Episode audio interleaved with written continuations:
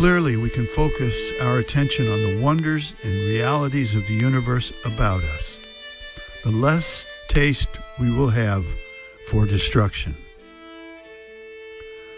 From Rachel Carson, 1907 to 1964.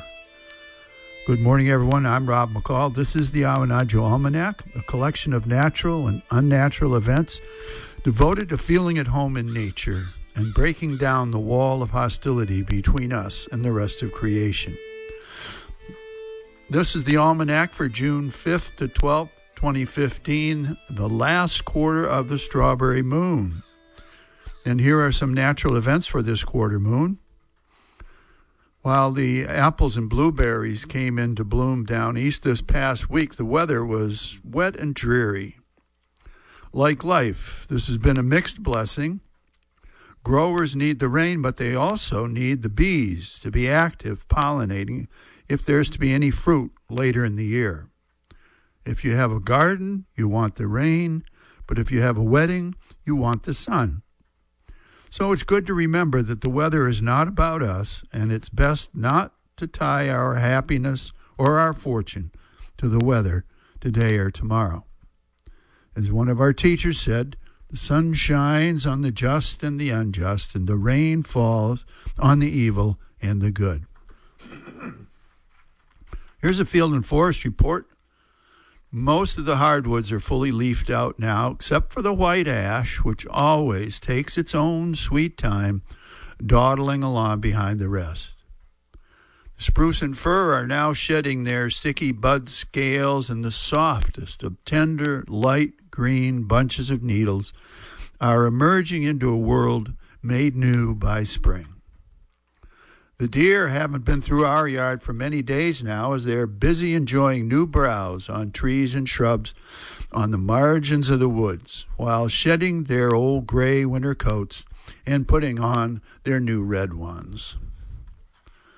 Here, from time to time, we like to share some of the responses to the weekly almanac. So, opening the mailbag from Kathy on Monhegan Island.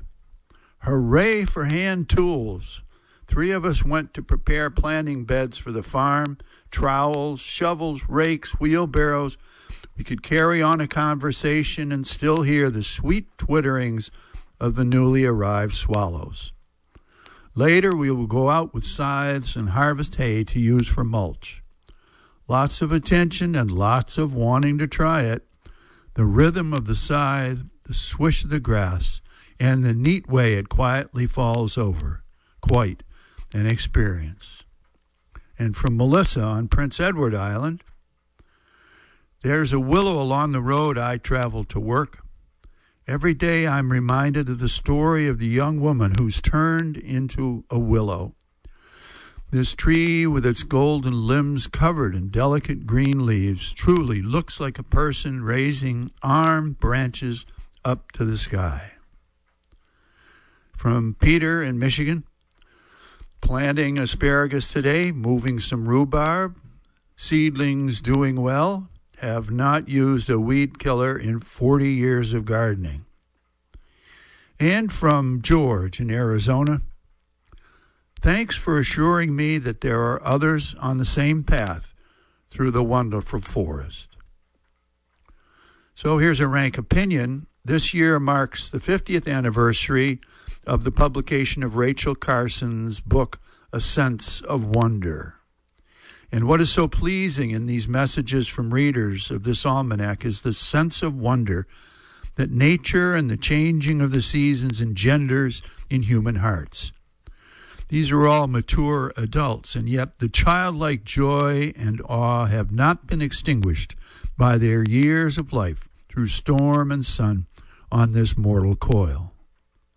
From that wonder grows the love of nature and the desire to preserve the soil, the air, and the water for all creatures.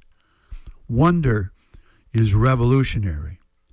When it lives in the heart, paradise on earth is possible. When it dies, hell on earth is not far away. So, finally, a couple of seed pods for you to carry around with you. This one from Rachel Carson again. If a child is to keep alive his inborn sense of wonder, he needs at least one adult who can share it, rediscovering with him the joy, excitement, and mystery of the world we live in. And from none other than Albert Einstein, 1879 1955. He who can no longer pause to wonder and stand wrapped in awe is as good as dead. His eyes are closed.